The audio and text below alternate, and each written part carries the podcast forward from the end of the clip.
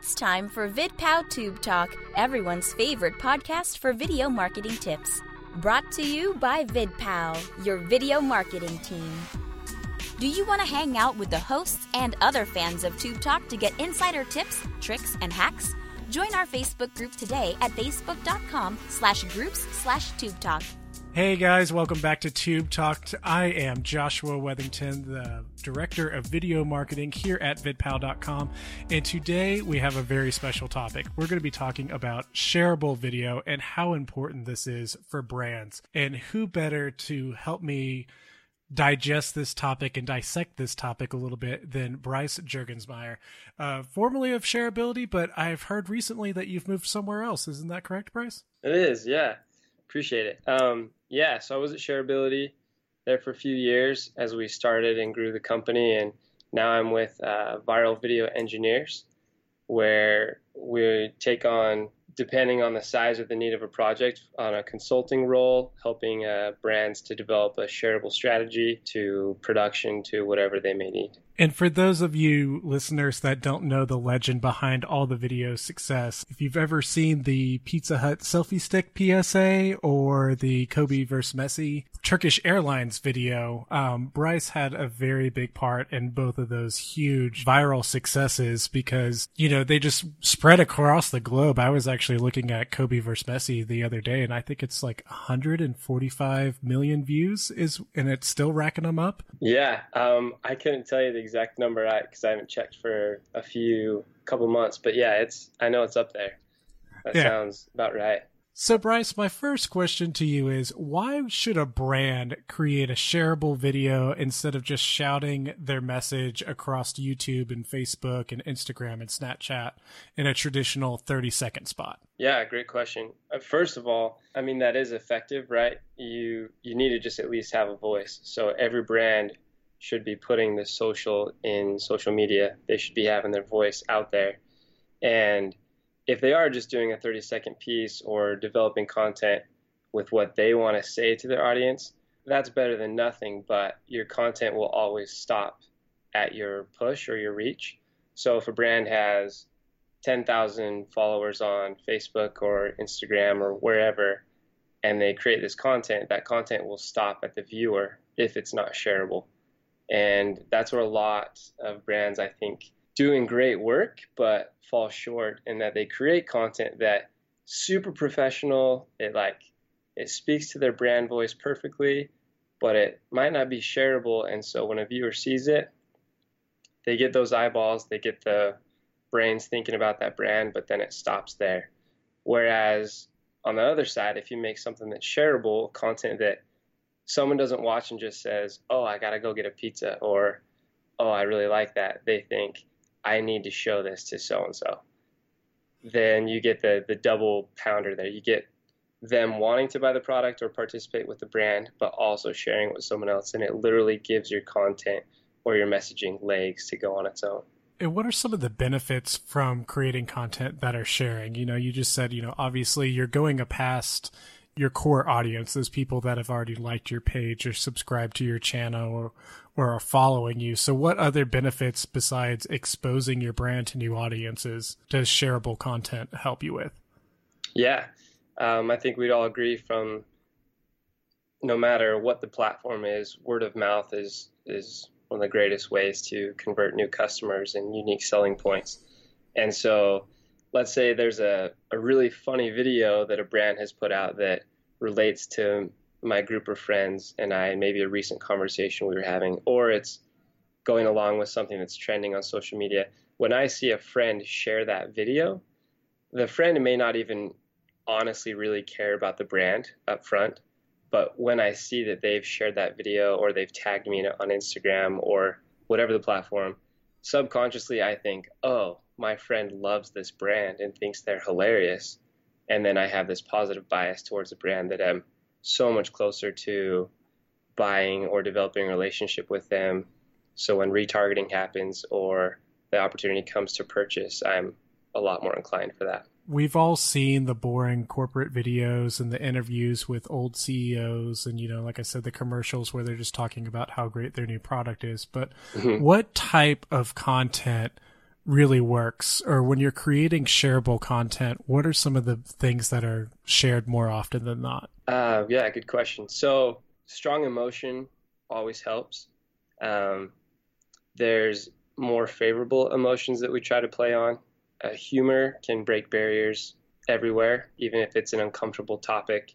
For example we once uh, had a project to help promote colon cancer awareness and for people to go and get colonoscopies and that's kind of awkward in some settings and it's like okay how do how can we get just a random person to see this and then also tell all their friends about it without their friends thinking about that person getting a colonoscopy and being weird and whatever? Yeah i i could think that's the number one way to kill the conversation at the bar with all your buddies is be like hey have you gotten your colonoscopy lately yeah right and so a way that we helped make that shareable is we added a, a humor element to it where um, that that project in particular was we had people that came through with their who got colonoscopies.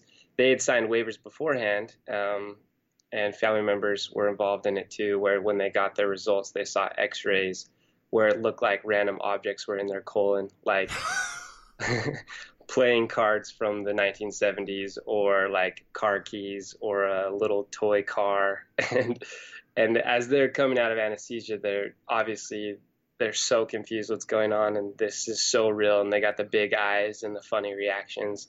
So it added humor to it but then we were able to carry this serious message that hey get your colon checked.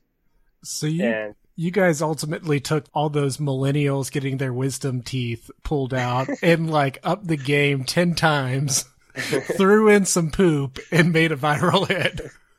Yeah. And, and that was, it was executed really well. We had Jack Vale, um, who, who ran that project and he had a big following, still does, um, and had a good reputation for that and went through all the proper, uh, procedures for that. So it, it went really well. And just like you said, we coined that. I mean, that was a trending thing of as people are coming out of anesthesia. So that that could be going on another tangent, but locating what's trending and then how can we tie in emotions with it. So emotions that are really good for shares is humor. It, it's strong emotion. So even if it's anger, uh, we we saw that through the political campaign that anger encourages shares as well. People just want to be heard empathy or like heartfelt, but we avoid sadness as much as you can. You always want to avoid sadness. And people are like, wait, but I've seen a ton of videos with like the, the puppies who are who are in need or the I will remember. Yeah, I was gonna say, you know,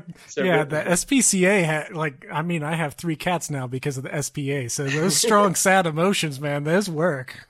Exactly. However, so if you're doing a sad emotion, you want to include a resolution with it, which those campaigns do. They they include sadness, but then boom, here's the solution of how you can help with this sad problem.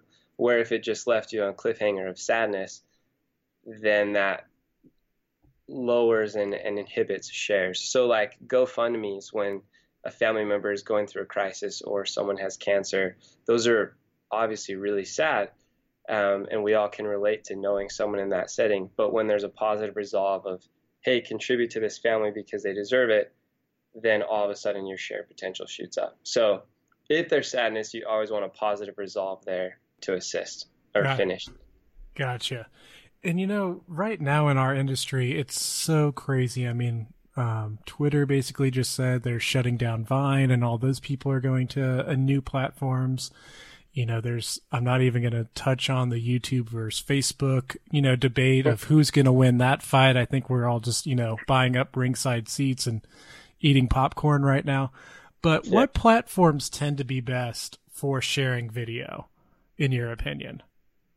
For immediate trending shares, Facebook is currently heavy hitter there. With that said, we, we still encourage hitting every platform. Once you can reach your audience wherever they are, but for, yeah, it, when we're wanting to encourage high shares and engagement organically, uh, Facebook. It used to be that a YouTube video would autoplay on Facebook, that Facebook would promote that just as much as any other video platform. But we know, like you said, that's not the case. We encourage everyone we work with to upload natively on Facebook and look for the shares and engagements to happen more so there, just because Facebook is a platform where people uh, go to discover and to they don't have a purpose, but just to be entertained and they swipe through their newsfeed. And then as far as longevity and really establishing a deeper relationship with the brand, uh, that's where YouTube comes in. So you won't see a lot of spiked views the first week or two on YouTube as much as you do on Facebook. However, when people go to search a video, they still search on Google or YouTube. And for whatever reason, it's difficult to find a video on Facebook when you're looking for it unless you go to the profile and have to go through their news feed or if they've pinned their last post of the video. So that's why we encourage both. So that, let's say, a funny video happens for a brand, and then when two buddies are out and something reminds one of them of the video, is like, oh, hey, did you see that video? Um, with it on YouTube as well, it's easy to look up and to watch and connect with the brand again there but it's very important to make it platform specific. Um, a video on YouTube with a 1080 1920 the, the landscape view uh, works great obviously on facebook when it's like a one by one ratio the square video those are performing better for shares especially when there's meme text above and below it and if captions are burned into the, the video so you definitely don't want to share the same format of video on every platform, but tailor it to each specific platform. Yeah, man, I think we're seeing like memes 3.0 now after our election here in the States. And, you know, memes used to just be that still image with the text on it. And we're starting to call them video memes. I don't know if you have a better term for them, but, uh, that's what we say too. those are just overtaking my Facebook feed. And it's just like, I've even seen, uh, movie companies picking them up and mm-hmm. recutting mm-hmm. their trailers into that one to one ratio and then just keeping them like super short. Like I think I saw for the new Jason Bourne movie where uh, the the original actor, God, what's his name? Matt Damon. Yeah. So yeah, for the uh, new Jason Bourne movie, when Matt Damon came back and reprised his role of it, there was just like this 10 second meme on Facebook, and it's just Jason Bourne walking up to this huge ripped out guy. He just punches him once and he goes down and it's like Jason Bourne's back and that's it. so a lot of companies are experimenting with that and um, that's really cool to see. Um, my last question for you today is what advice can you give brands that are just trying to get their videos published? You know, obviously you said Facebook is really good for shares. YouTube's more of a longevity, long-term play and you can boost posts and videos, you know, by advertising just to kind of get that upward uh, trend going and kind of kick it off. But how do you get something picked up by like BuzzFeed or Adweek or any of those other publications? And that's when I think, you know, once I see a video being picked up by three or four or five publications, that's when I know I was like, all right, it's definitely gone viral and it's not just paid. So do you have any tips for that? I think it's so important to work backwards. So when you're in the ideative create like phase, the ideation, that you think, okay, here's the brand message we want to get across. Our goal is we want people to think we're funny or understand this or know about a promotion we have going on. Then look at what are the biggest um, platforms where our potential customers are or our current demographic. Where do they spend their time?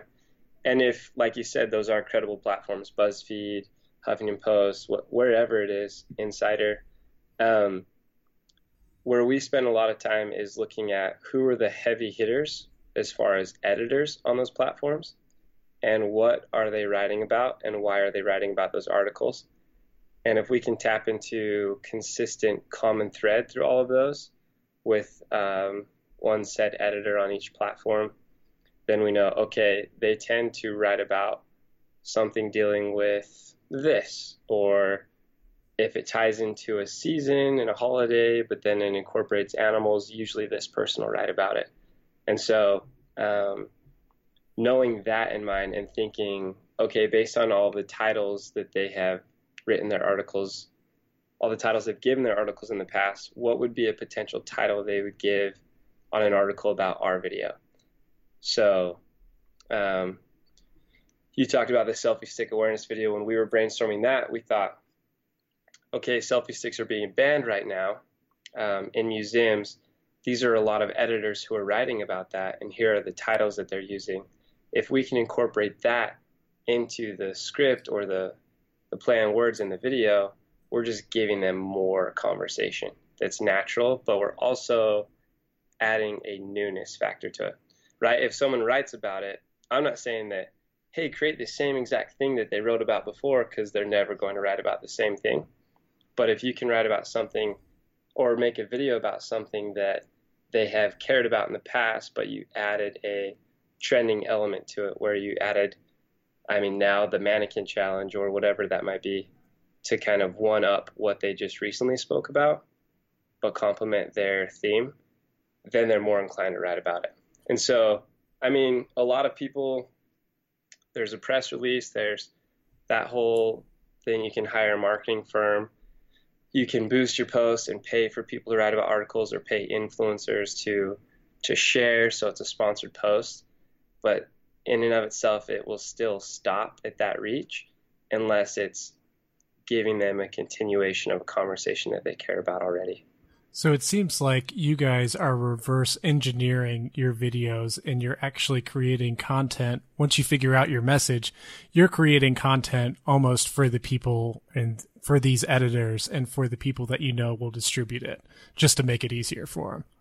Yeah. And you can't, with that said, you can still weigh too heavily on one side. Like you can make it where it's going to get so many articles but once people see it, it's like a boring video or a little lackluster, and so no one is sharing it. So we kind of, if I may, we weigh in equally on let's create something that these editors will share that they'll love to write about, but then also something that now that we're looking in on a on an average viewer or consumer side, what are they sharing too? Um, and if another example, we uh, when we were doing a campaign, this was when I was at Shareability with Cricket Wireless. Um, we had access to John Cena, and so they, within our creative brainstorm session, there was the the prompt of what can we do with John Cena that would help it to go viral, and a ton of editors write articles about um, how he has done the most fulfillments of Make a Wish Foundation. He's done hundreds of those, and really commendable. Um, he was once a rapper. he's obviously a professional wrestler and he's in, in TV shows. I would pay good money to see him rap. Right? Same. I would too. And in fact, that's what some of the articles said. Like people bring up, now don't forget he was a rapper. So we looked at all that data and it's like, okay, this is what editors are writing about. And I even learned more about the good heart that he had by fulfilling all these make a wish requests but then on the average side, like on Reddit, Facebook, uh, Instagram, where people were actually engaging just with their friends, more of the conversation was about the John Cena meme. We're talking about memes again. Yeah. But just the whole thing where the interrupting John Cena. And so we realized, okay, if we can combine both worlds of this good guy that John Cena is, but we can do a video playing around this John Cena meme right now, then we're going to have high potential in getting articles and getting shares. And and it was. We had countless articles talking about how great of a man he is, but then also a subreddit about the interrupting John Cena meme was temporarily closed down, shut down because they said there will never be a better John Cena meme. That's it. Everybody get out. You got to go yeah. over to another subreddit. We're done here. Dude, how many people awesome. could yeah, how many people could brag that they shut down a subreddit with one video? I mean, that's like you deserve a trophy just for that. yeah, and there were so many great people that worked on that. That incredible team, incredible writers, and um, Cricket Wireless was awesome work with there. The team at Shareability was epic. Um, I actually checked the other day, and I I don't know what it is right at this moment, but they I think they opened the subreddit back up, but there for a while it was closed. So you don't hmm. have to add that part in if you want to just end it on mic drop, but mic drop. so you said something in your last response that stood out to me, and you said, you know, getting on the interrupting John Cena trend you know, when you're identifying a trend, how do you gauge is this trend too old and the time has passed or can we revitalize this trend or how do, how do you pick those trends because you know so many things are trending nowadays and it seems like by the time you identify one, you create this great video around it, you you get it shot, produced, and you launch it. It's like, oh, dude, like that was you know three days ago. Who cares about that now? So, what's been your success and what's your strategy in identifying those trends that are actually going to last for a while? Yeah, we locate what trends are happening now, but then look at the future of upcoming potential events. Super Bowl that usually gets a lot of buzz. What are other things that will get a lot of buzz within a certain demographic? And is there a way that we can make this a little more timeless by adding something that's coming up that should have a good impact? So it's um, kind of like getting into your data lab and mixing together a trend and a what we would call a tentpole event that you know and kind of putting a new spin on it. Yeah, exactly. Testing is important too. So sending the idea out within a, a good creative group and large group with honest feedback of what they like about it, why they would um, engage with that, or would this uh, encourage people to share it? Um, maybe even there's other things you can do with uh, testing thumbnails and titles, and and seeing like if you're incorporating something that's coming up, you can see what's getting clicked on more. But there is always that uh, risk that when we're when I'm talking to people and consulting them that it's like, okay, yeah, this is a trending thing. Are you ready to act now? And uh, let's act now if you can, and then incorporate something to make it more timeless that's coming up. And how? What would you say is the percentage? Because obviously, you know, not every video gets shared and you know goes to that viral greatness and is always talked about and breaks world records on platforms. What's kind of the statistic, I guess, like out of how many shareable videos that you guys create does one actually make it? Um, so in my experience, over 50%. But we've had a few moments where we're rolling forward with the production plan and the script, and then we see the trends changing. And it's like, okay, we need to wait on this. We've had some projects we've put on the back burner, just set on a shelf because crazy events happened within current news or a tornado or a hurricane. And so it's like, okay, we just need to wait uh, for a couple weeks. And then maybe if the trend's dying, okay, let's change it a little bit. But for the most part, if a video just still gets like, if it has a million views and that's that's it, I'm disappointed. But obviously, it's still really helpful and really effective. Yeah. For the most part, yeah, over 50% are knockouts, and all the others are exactly what we were hoping them to be. So we have a process that guarantees a minimum, but then has unlimited upside. So there's strategies that brands can take there when they're creating content is they can say, okay, so we have this production budget. Let's set aside a budget for doing ad spend or a budget set aside to work with influencers. So at the very least, we have X amount of influencers and maybe they were involved in the production. If you can do that, great. If they can be in the actual video, that's awesome because then they'll promote it more. And then their viewers, even if they didn't like the video as much or the brand, but they love that influencer, will also get behind it. We at least get the minimum, which is high engagement, high views, high end results of leading to a landing page or a website. But the ones that really knock it out of the park, still really good percentage on there.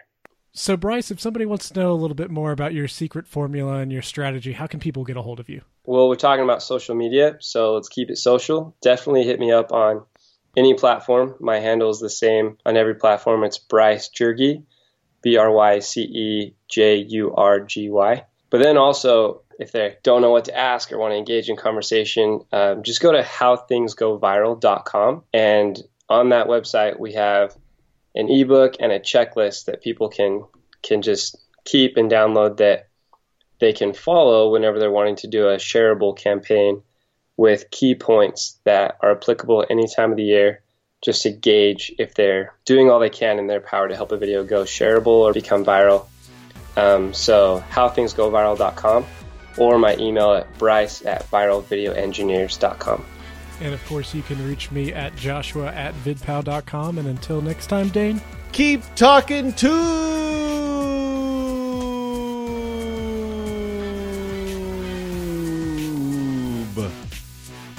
Like what you're hearing? Write a review about Tube Talk on iTunes today. Thanks for listening to this episode of Tube Talk.